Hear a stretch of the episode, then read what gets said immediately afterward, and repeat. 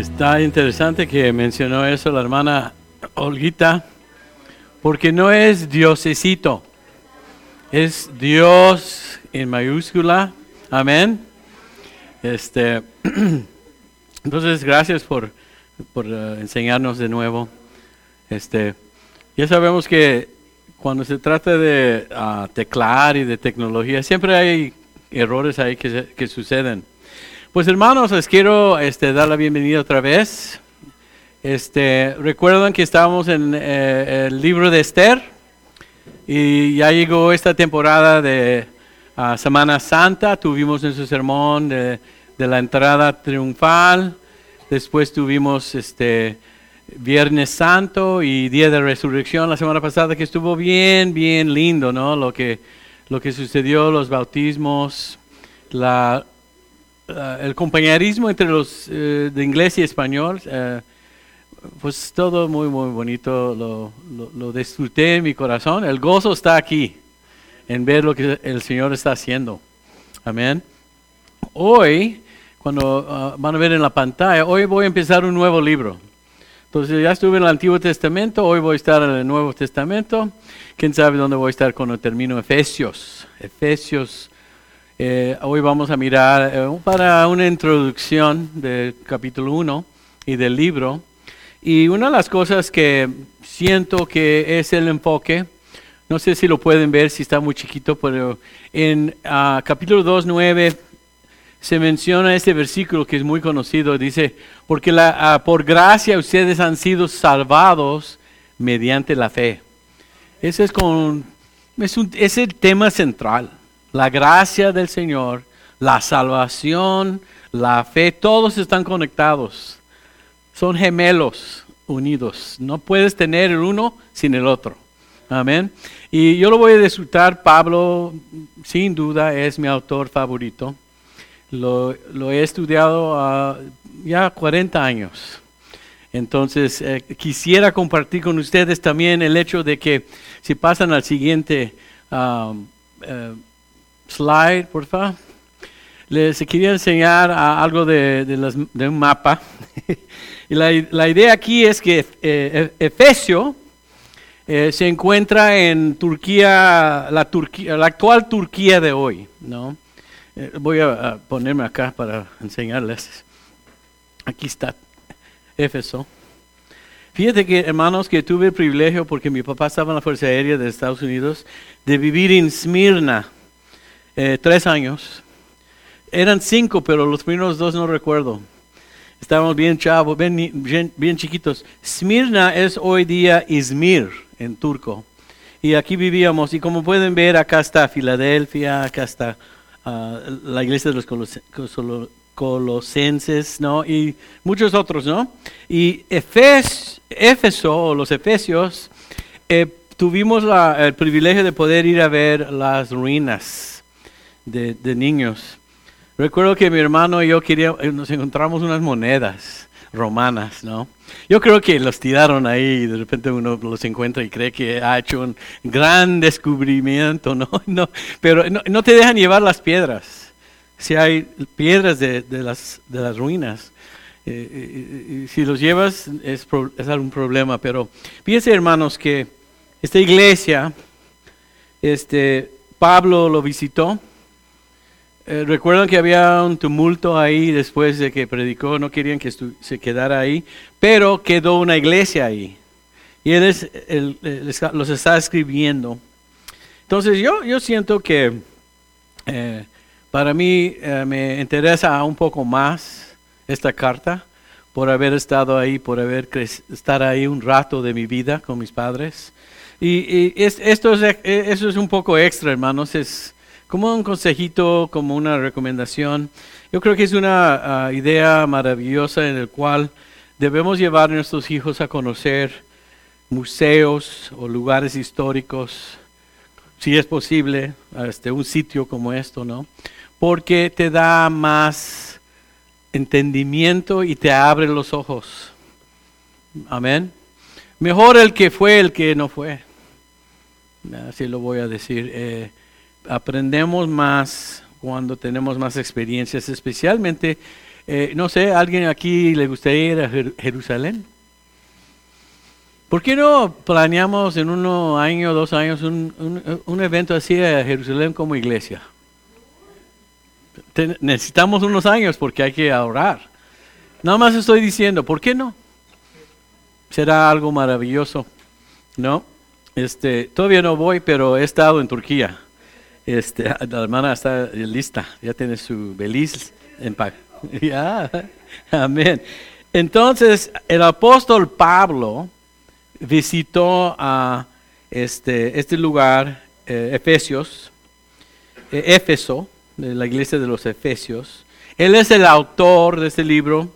Lo escribió más o menos como en el año 64 después de Cristo. Este, cuando le escribió a, esta iglesia, no era nada más una iglesia, eran varias iglesias en esa área. Entonces lo que hacían es copiaban la carta y lo pasaban a otra iglesia. Y copiaban la carta y lo mandaban a otra iglesia. Entonces todas las iglesias de esa área pudieron haber leído esta carta. Eh, en esta situación sabemos que Pablo eh, estaba preso en Roma. Se, conoce esta carta como una de las cartas de, los, de sus prisiones. Ah, ¿Alguien aquí conoce cuáles son los otros tres? Son cuatro. Los de que estuvieron en inglés no pueden decir nada. son cuatro cartas que escribió de la prisión. Colosenses, no, no, Filipenses y uh, Filemón. Esos cuatro los escribió cuando estaba en la cárcel, en una prisión. Imagínate, y es una de las cartas en donde más anima en la iglesia. ¿Qué quiere decir que Pablo no miró a su prisión como algo negativo? Lo miró como, pues aquí me tiene el Señor. Y de aquí, eh, bueno, eh, como hemos dicho antes, él nunca reconoció que era prisionero, prisionero de Roma, era prisionero de quién? De Cristo. Entonces eso cambia todo tu perspectiva, ¿no? Si estás sufriendo por alguna razón, mientras que no sea algo que no deberías haber hecho, pero si estás sufriendo por algún, eh, diremos, un compromiso con el Señor, pues bendito eres porque lo estás haciendo en el nombre del Señor. Eh, otra cosa que sabemos, ya habían terminado sus tres viajes misioneros y está cerca el final de su camino, es decir, está para morir, eh, eh, su, muerte y su juicio con el, um, el, emperador romano, el César, ¿no? está cerca, entonces él está escribiendo y ya sabe que su tiempo, pues no, hay mucho tiempo. Y escribe esta carta desde Roma. Si quieren leer un poco sobre él y esto, eh, lo puedes encontrar en Hechos, en dos lugares. No lo voy a leer aquí, pero ustedes que quieren después leer. Eh, Hechos 18, desde el 23 al Hechos 19 hasta el 41. Es decir, toda esa sección es Pablo trabajando en Éfeso. Y también cuando escribe esta carta, lo escribe en Hechos 28 y se menciona que escribió cuando estaba en sus prisiones. Oye, hermanos, piense cómo es el Señor, lo pensé yo así. Si estás en la prisión, ¿qué estás haciendo? ¿Qué, qué, qué puedes hacer? Se puede decir que tienes mucho tiempo. ¿Sí? Entonces, cuatro cartas escribió ahí y los estamos leyendo hoy. Entonces todo tiene un propósito cuando estás en el Señor. Busca cuál es, dónde estás, no donde quisieras estar un día, pero donde estás, busca lo que el Señor quiere hacer contigo ahí. Eh, lo que yo tengo como gran bendición es que yo sé lo que el Señor quiere que yo haga aquí. Yo sé exactamente lo que quiere que haga. Y lo voy a hacer. Amén. Pero todos debemos saber precisamente lo que el Señor quiere que hagas donde estás hoy. Amén. Pablo lo supo y lo tomó provecho, podemos decir, y escribió esta carta maravillosa que vamos a leer. Eh, hoy me gustaría este, enseñarles como un bosquejo, el que sigue, lo vamos a ver, para tener una idea de cómo se mueve esta carta. ¿Ok? ¿Lo pueden ver? Oh, está bien chiquito. Bueno, primero tenemos el saludo, que son los primeros dos versículos, y es lo que voy a predicar hoy, los primeros dos versículos, porque quiero eh, darle una buena base. Después, la carta se mueve a identificar la posición del creyente en Cristo. Ahí dice la posición del creyente. Eh, del versículo 3 de capítulo 1 hasta el capítulo 3, 21. Son tres capítulos de nuestra posición. A ver, aquí tienen una posición en su trabajo. Hermano, Lodo, ¿tienes una posición en tu trabajo? A ver, no quiero que se siente mal. ¿no? ¿Tiene algún título o nombre de lo que, quién eres ahí? ¿Cuál es? Si, si quiere compartir. Ok. Ok. ¿Alguien más? ¿Tiene, ¿Sabes cuál es tu posición? A ver, alguien más levanta la mano. Estamos en una... Eh, esto no sucede mucho, este es un sermón interactivo. ¿Quién más, hermano, hermano? ¿Su posición? Ok. ¿Encargado? ¿Encargado de qué? ¿De Mónica? bueno, pero de su empresa. Ajá. ¿Y lo conoces bien? Sí, sí. Ajá. ¿Y hermano Ramón? Mantenimiento. Mantenimiento. Okay. ¿Conoces tu posición y por qué estás ahí y qué debes hacer?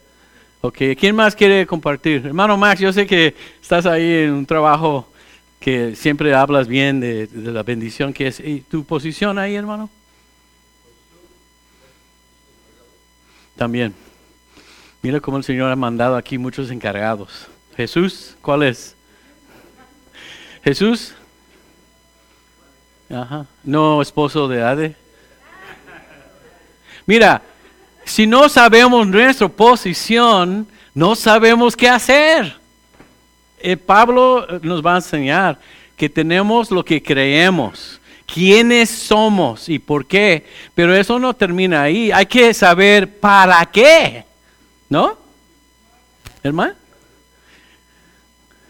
Este, ¿Alguien más quiere? No quiero que nadie se siente que, no sé, Tania, tu posición.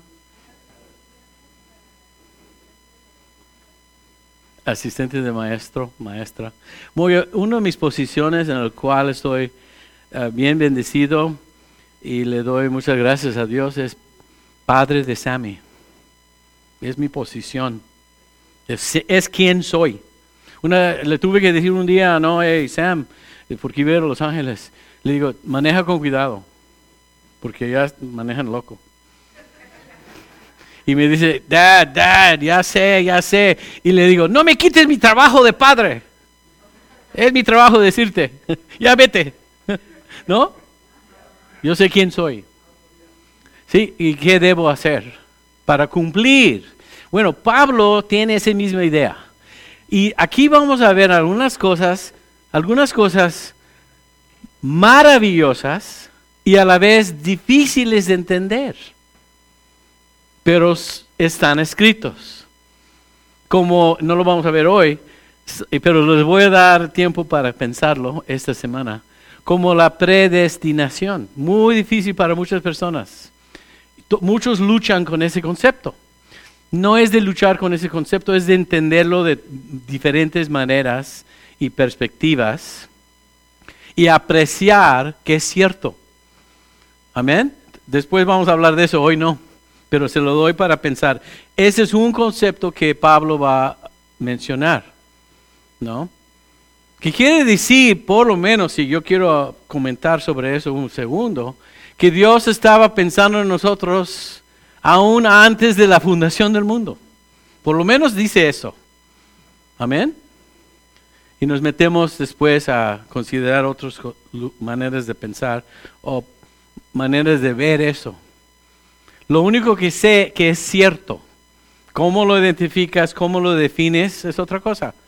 Pero no cambia lo que es cierto, la predestinación. Yo lo puedo decir, por ejemplo, que yo ya tengo predestinado que voy a después de esto a comer. El problema es no sé dónde. Le voy a preguntar a Sammy. Te puedes dar idea de que puedes pensar hacia el futuro. Tienes cierto control como humano de dónde vas a ir, cómo vas a ir, qué vas a hacer ahí. ¿no? Entonces, Dios tiene más que eh, soberanía. Es decir, Él no tiene ningún, nada que lo puede hacer.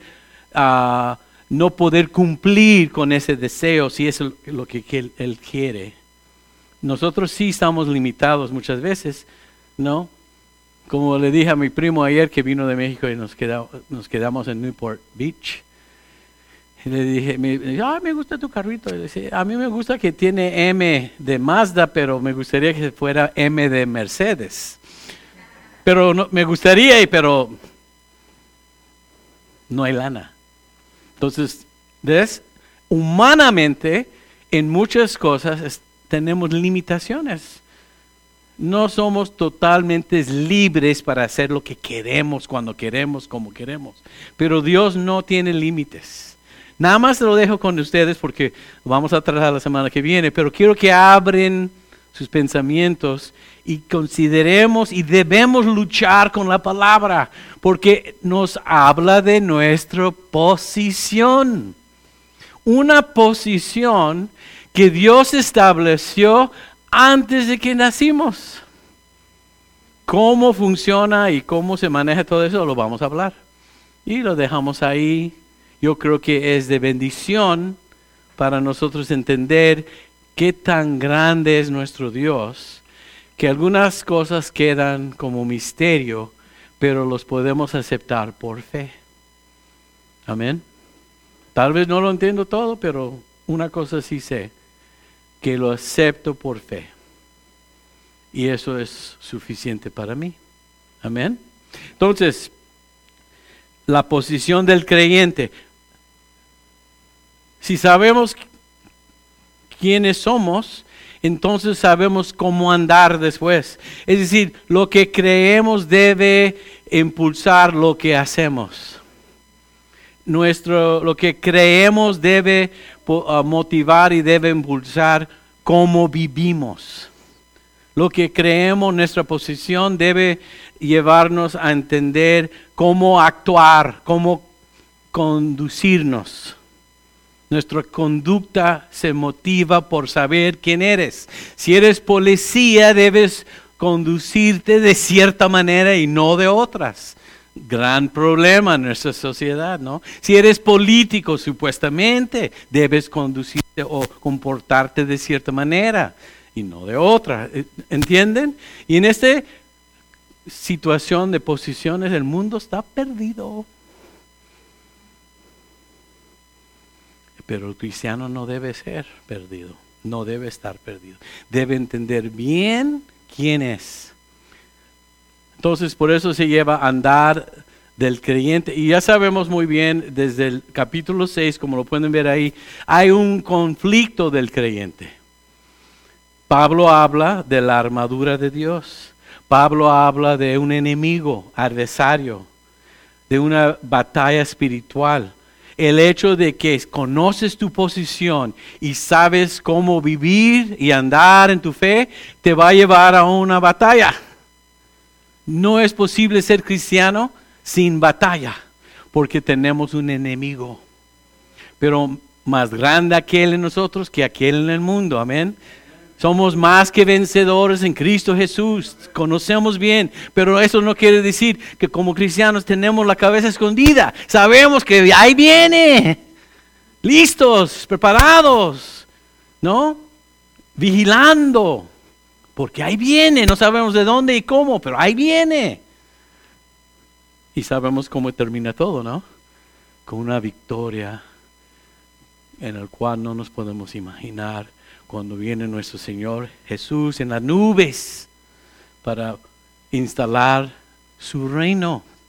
Sabemos cómo termina, entonces aguanten hermanos, es decir, ah, hay que perseverar, hay que estar firmes y saber nuestra posición y saber qué el Señor quiere para nosotros, porque vienen días bien difíciles.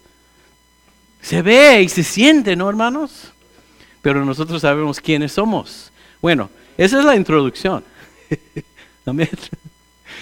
Pero ven cómo se arma, cómo Pablo eh, puso adelante la carta, es verlo todo y nos vamos a meter a los detalles. La conclusión con una buena carta siempre tiene su conclusión. Entonces, hermanos, ah, vamos a pasar al siguiente slide y vamos a hablar nada más de esos dos versículos. Si quieren ponerse de pie, porque quiero leer la, la palabra, y no va a ser muy largo, más o menos. Yo, Pablo, apóstol de Jesucristo por la voluntad de Dios, saluda a los santos y fieles en Cristo Jesús que están en Éfeso. Que la gracia y la paz de nuestro Dios y Padre y del Señor Jesucristo sean con todos ustedes. Padre, gracias una vez más por esta nueva carta que vamos a predicar, vamos a estudiar. Pedimos, Señor, que tú nos abres los ojos, que podamos crecer en nuestro entendimiento y aún más en nuestro comportamiento, en nuestra fe, para ser fieles testigos, Señor, y compartir con un mundo que no te conoce las buenas nuevas de Cristo Jesús. Padre, te pedimos esto en su nombre. Amén. Bueno, bueno, tomar asiento. Pablo, ya sabemos quién es. Antes se llamaba de su, uh, su conversión, se llamaba ¿qué? Saulo. ¿Sabe lo que significa la palabra o el nombre Saulo? El que destruye. Imagínate. ¿Verdad? Y él trataba de destruir la iglesia primitiva. Recuerda que tenía en su mano cartas para ir a encarcelar, a llevar a, en preso, a preso a los cristianos de la iglesia de Damasco. ¿Se recuerdan del camino a Damasco? Que había una conversión radical, una transformación radical a las manos de la presencia de Jesucristo, que le brilló una gran luz, lo cegó, una conversación y termina Pablo siendo apóstol. Y así se identifica. ¿No? Roberto Correa, pastor, maestro. Es quien es. Y sabemos cómo llegó a eso. Apóstol de quién? De Jesús, de Cristo Jesús. ¿Y por qué? ¿O cómo? Por la voluntad de Dios. Es la voluntad de Dios. Entonces eh, hay que entender ah, lo que significa la palabra apóstol. Este es una palabra en el griego que significa el enviado. Dios lo envió después de que lo salvó, después que lo educó. Dice Gálatas que Pablo estuvo 20 años en, en Arabia y el mismo Señor Jesús lo enseñó. Él no era uno de los apóstoles originales, los discípulos originales. Cuando Judas muere, recuerdan que después de traicionar al Señor, él mismo se suicidó, murió y habían once. ¿Qué hicieron los apóstoles? Escogieron otro, pero nunca lees más de Matías. Nunca escribió nada. Entonces Pablo aparece después y él mismo se identifica como el apóstol nacido fuera, de temporada. Pero Dios lo había llamado. No, y recuerdo cuando hacemos la Santa Cena, dice, yo recibí del Señor, él lo recibió porque no estaba ahí esa noche. Después lo aprendió y su maestro fue Jesús. Y él está diciendo aquí, yo soy apóstol. Apóstol significa uno que es enviado. Mira lo que dice Hechos 9, 14, ya sabiendo y conociendo la experiencia que tuvo en el camino a Damasco. Quería, fíjense lo interesante, quería arrestar, ¿verdad? Aprender a los creyentes ahí y en vez fue aprendido. Fue arrestado por quién? Por Cristo. Y después en Filipenses dice, quiero este, hallar o quiero conseguir o quiero conocer la razón de por qué fui conocido por Cristo, por qué fui arrestado, aprendido por Cristo.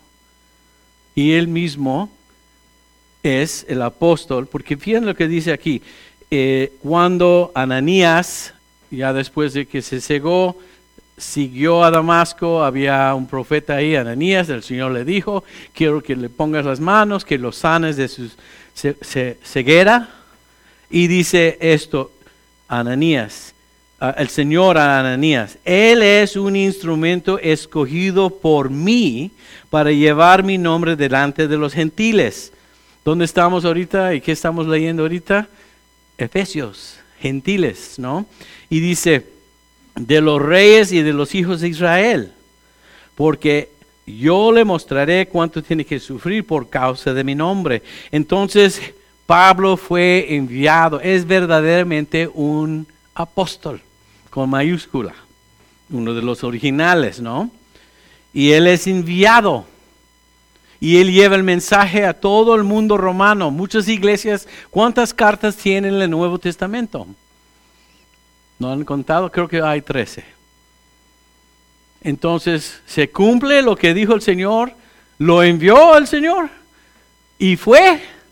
Sí, sí fue. Y estamos leyendo una carta de Él hoy, dos mil años y más después. Qué bonito, ¿no? Cómo funciona el Señor. Cuando Él dice que va a suceder algo, sucede. Podemos aceptar que el Señor también nos está enviando. ¿Saben? ¿Con qué nos está enviando? Con el mismo mensaje del Evangelio. Claro, no todos somos apóstoles, no todos somos pastores, no todos somos maestros, pero todos somos testigos. Por eso si el Espíritu Santo cuando cayó sobre ellos en hechos, ¿qué dijo el Señor? Que él iba a dar a sus discípulos a poder para ser testigos. Poder para ser testigos. ¿Testigos de qué? De el Evangelio de Dios, de su Hijo Jesucristo. Entonces, Pablo aquí es enviado. Después él escribe algo a los romanos en capítulo 10, empezando con el versículo 13. Dice, esto a los romanos, otra iglesia que él les escribió una carta muy importante, Romanos, dice, porque todo aquel que invocaré el nombre del Señor será salvo. Entonces, aquí tenemos cómo ser salvos. Tenemos que invocar el nombre del Señor, ¿no? Eso es entendible. Entonces, Pablo lleva la pregunta hacia adelante. ¿Cómo pues invocarán a aquel en quien no han creído? ¿Cómo puedo invocar el nombre del Señor si ni creo en Él? él va a contestar. ¿Y cómo creerán en aquel de quien nunca han oído? Tienes que oír para creer, para invocar y ser salvo. Lo podemos hacer al revés invocas el nombre del Señor porque crees, porque alguien fue enviado y predicó. Te ves que puedes ir adelante y para atrás. Y después dice, ¿y cómo oirán sin haber quien les predique? ¿Y cómo predicarán si no son enviados? Amén. Como está escrito, que hermosos son los pies de los que anuncian las buenas nuevas. Bueno, no es un dicho literal. No está hablando de los pies, les enseño mis pies. No son, no son muy lindos, no son muy hermosos. ¿Qué, ¿De qué habla? Los pies que llevan el Evangelio son hermosos. El que lleva, lo, lleva de Jerusalén a Damasco, lo lleva a Damasco a, Éfeso, que lo lleva de Éfeso a Atenas, que lo lleva a Atenas a Roma. Los pies hermosos, el que lleva el Evangelio, ¿verdad? Lo está comunicando, lo está compartiendo.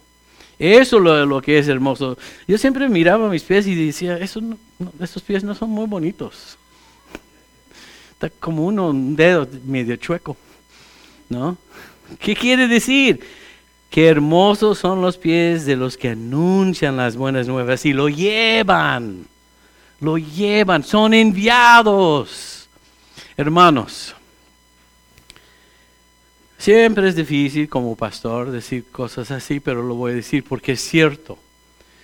Si tu pastor no sabe que es enviado, y si la congregación no puede confirmar que es enviado, no debe ser tu pastor ni debe ser nada. Dios tiene, el, que toma esta posición o cualquier posición de ministerio, debe saber que el Señor los ha llamado y, y están obedeciendo y por fe están cumpliendo el llamado. ¿No? Pablo no tenía ningún problema en saber que el Señor lo había enviado. Y también fíjense, el Señor envía apóstoles para discipular, para evangelizar es decir, comunicar las buenas nuevas a aquellos que no lo conocen. Una vez que lo aceptan, se convierten en discípulos. ¿Qué es un discípulo? Es alguien que aprende. Entonces Pablo tuvo que aprender, se tardó 20 años y ya una vez que aprendió, salió a donde Dios lo envió. Amén. Sería como alguien que está estudiando para ser doctor. Ya sabemos que es una carrera muy larga. No, 12 años más o menos. De verdad, y mucho, bueno, eso es otra cosa, ¿no? El dinero. No puedes estar estudiando para ser doctor o para hacer cualquier otra profesión toda la vida. Llega el momento donde ya aprendiste y ya te instalas como doctor o ingeniero o lo que sea. ¿No? Pablo, o más bien en la carta de los Hebreos, el autor yo creo que es Pablo, pero es otra cosa para otro día. Él dice, oiga, ¿cuánta, ¿cuánto tiempo más van a estar ah, eh, tomando leche? Ya, ya están de la edad de, de comer carne. Pero ya después de comer carne, nada más comemos carne todos los días. No, ya con las fuerzas, la proteína, sales con energía, sales con esfuerzo a cumplir tu tarea a hacer y a practicar tu fe. ¿No? Es lo que está diciendo aquí, lo que menciona. Entonces, él saluda a los santos. La carta está dirigida a los santos. ¿Qué es o qué significa un santo? Y no significa lo que mucha gente piensa. No hay no hay de esa, ¿cómo se llama? Halo. ¿Ah? Adiola. No vas a ver uno arriba de mi cabeza, ni yo arriba de sus cabezas. Muchos piensan que un santo es un individuo que aparentemente alguien ha decidido que ha hecho algo bueno ah, y puede ser, pero según la definición bíblica, un santo simple y sencillamente significa alguien separado por el Señor. ¿No? Es un pueblo que ha sido separado por la gracia de Dios a través de la muerte de Cristo, ¿verdad? Que ya salió, se fue, fue separado del pecado y vive ah, en, en la justicia, fue separado de la muerte y ya y vive, tiene vida eterna, fue ah, separado de las tinieblas y vive en la luz. Nos damos cuenta, hemos sido separados y pertenecemos al Señor. Eso es lo que significa santos en la Biblia. Es la misma palabra de justicia. Hagios es la palabra en griego. Voy a explicar. Mira, aquí tengo unos lápices. ¿Se ven diferente? Todos ven igual. Es como que el Señor, cuando te llamó y te escogió, dije, este, este lápiz lo voy a separar. Es mío. Todos estos siguen siendo lápices comunes y corrientes. Este se ve igual, pero hay una distinción. ¿Cuál es? Es separado para el uso del Señor, e, exclusivamente. Pablo, pero también todos nosotros. Santo es eso, agios. Bueno, si no fue muy bien, es como un Kleenex. No me gusta. No me gusta. No me gusta. Y no sé por qué no me gusta, pero no me gusta. No me gusta. Perdón, los que. Los voy a meter otra vez, hermano. No, no me gusta. No me gusta. Está fea. No. Este me gusta. Este es mío. Es mío. Es, es un Kleenex santo. Literalmente para Roberto. Es lo que hace el Señor cuando nos llama y nos separa. Pertenecemos a Él. Y somos instrumentos en sus manos para lo que Él quiere. No es, no lo debemos convertir en algo así como santo. No, no es. Es una persona que Dios ha elegido, ha separado para su uso exclusivo entonces, ahorita recoge eso, hermanos, no se preocupen. fija, fija. Si no sabemos eso, ¿sabes que Dios te separó? Una de las cosas que decimos cuando damos testimonio, el hermano dio testimonio, hace un servicio atrás, ¿no? Sigala, algunos otros más, los hermanos Carrillo están hablando de tener un testimonio, lo que cantamos hoy, de lo, la diferencia que ha hecho Cristo en nuestras vidas, la, esa transformación que ha sucedido en nuestras vidas porque Cristo nos separó. Somos diferentes, aunque somos personas como todos, pero distintos porque Él nos ha separado. Si no tenemos nuestra posición, es muy fácil dejar que pase la vida y uno puede estar en un círculo vicioso en donde nunca ha hecho nada para el Señor, porque nunca entendiste que fuiste separado. Y es tu deber buscar la voluntad de Dios para tu vida. Pablo dijo, el momento que la luz brilló sobre él, se cayó, se cegó y, el Señor, eh, sabemos que era el Señor. Eh, la, la primera pregunta es, ¿qué quieres de mí? ¿No? ¿No quieren saber? ¿Qué quiere de ti el Señor? Entonces, él saluda, eh, Pablo saluda a los santos. Esas son las personas. También se los identifica como fieles. Se, dan cuenta que también dice que son fieles. La idea, una vez salvo, hermanos, es que somos fieles a Cristo. La idea de la salvación es que mientras yo viva, ya que me ha separado, debo ser fiel por vida. ¿No? ¿No es lo que decimos cuando se casan? Que vamos a ser fieles. Amén. Mientras, entonces, hermanos, entendemos nuestra posición. Y fíjense ah, lo que dice ah, Pablo ahí, y fieles en Cristo. ¿Dónde vamos a ser fiel? en Cristo. Él va a usar esa palabra en Cristo muchas veces. Esto todo sucede en Cristo. Y si somos fieles en Cristo, también seremos fieles a la palabra, también seremos fieles de obedecerlo, también seremos fieles a seguir su voluntad y sus propósitos, fieles con sus ideales, fieles con sus normas, fieles en Cristo. Amén. Los principios del reino los conocemos y somos fieles a esos también. Entonces, terminamos con ese segundo versículo. Que la gracia y la paz de nuestro Dios y Padre y del Señor Jesucristo sea con todos ustedes.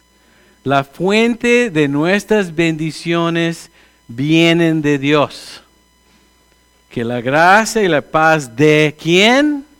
De nuestro Padre, nuestro Dios y Padre y el del Señor Jesucristo sean con todos ustedes. Pero quiero que se fijen en el orden. Y este saludo se encuentra en todas las epístolas de Pablo y lo dice en el mismo orden. Primero la gracia, luego la paz. ¿Cómo llegamos a conocer la paz? Solamente por su a través de su gracia. No puedes tener paz sin conocer de la gracia de Dios. ¿Qué es la gracia de Dios? Es su favor inmerecido. Muchos libros se han escrito sobre la paz. Muchos ah, hombres tienen su idea de cómo conseguir paz. Naciones hacen tratados para conseguir paz. Si quieres ir a la biblioteca encontrarás muchos libros de cómo tener paz. Pero la Biblia dice que no lo puedes tener sin primero tener la gracia de Dios. La gracia de Dios nos da esa paz.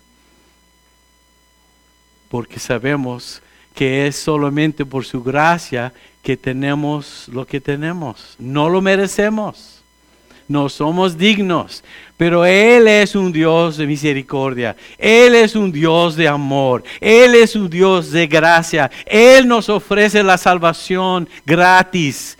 Entonces, ¿lo aceptamos o no? Porque también nos dice Juan, que es otro apóstol, que a los que reciben al Señor serán también hechos hijos de Dios al que recibe al Señor. Porque muchos lo que lo rechazaron, su propio pueblo lo, rechazaron, pero al que lo recibe, te dan cuenta que nuestra parte es de recibir, de aceptar, y lo hacemos por fe. Pero no es posible nada de esto sin que Él lo ofrezca gratis. La palabra gratis y gracia es el mismo palabra. Gracia significa algo gratis, inmerecido, sin merecer. Entonces, hermanos, si conocemos de su gracia, entonces conocemos al príncipe de paz. Es, esa paz no es una filosofía, no es teología, es una persona. Entonces la gracia te permite, cuando conoces la gracia de Dios, entonces conoces la paz de Dios, ¿quién es Cristo? Cristo es el príncipe de paz. Y muchos buscan paz, pero no lo vas a encontrar si no encuentras a Jesús. Y solamente puedes encontrar a Jesús a través de la gracia de Dios. Por eso está en ese orden. Véalo nosotros epístolas siempre gracia y después paz. Qué bueno que lo tenemos, ¿no, hermanos? Entonces, eso es una introducción. Entonces nos vamos a meter la semana que viene a, algunas cosas, yo creo, bien interesantes. Pero si podemos entender nuestra posición, entonces podemos entender nuestra práctica, cómo vivir como cristianos. Que Dios les bendiga, hermanos. Vamos a inclinar nuestros rostros. Señor, gracias una vez más por tu palabra, por este el apóstol Pablo, Señor, que nos trae este mensaje especial el cual le encargaste, Señor, de la salvación, de la gracia, de la paz, Señor, de lo que significa ser fieles. El hecho, Señor, que estás obrando en cada una de nuestras vidas en una manera especial y en una manera distinta para usarnos como instrumentos en el reino, Señor. Gracias. Pido tu bendición sobre cada uno de mis hermanos, sobre la iglesia, Señor, para estar seguros de nuestra posición, de quiénes somos y por qué, y quién ha garantizado esta posición. Simplemente lo ha garantizado nuestro Señor Jesucristo con su con su cruz y con su resurrección y con el hecho de que está sentado a la diestra del Padre. Tenemos, Señor, todo esto. Entonces, gracias, Señor, podemos avanzar seguros, con, confianza. Pido esto, Señor, para mis hermanos, para esta iglesia, para la obra, Señor, y queremos cumplir, Señor, queremos cumplir lo que tú pides de nosotros. Te damos todo, eh, Señor, las gracias, eh, este, esta gratitud, Señor, todo en el nombre de Cristo Jesús. Amén.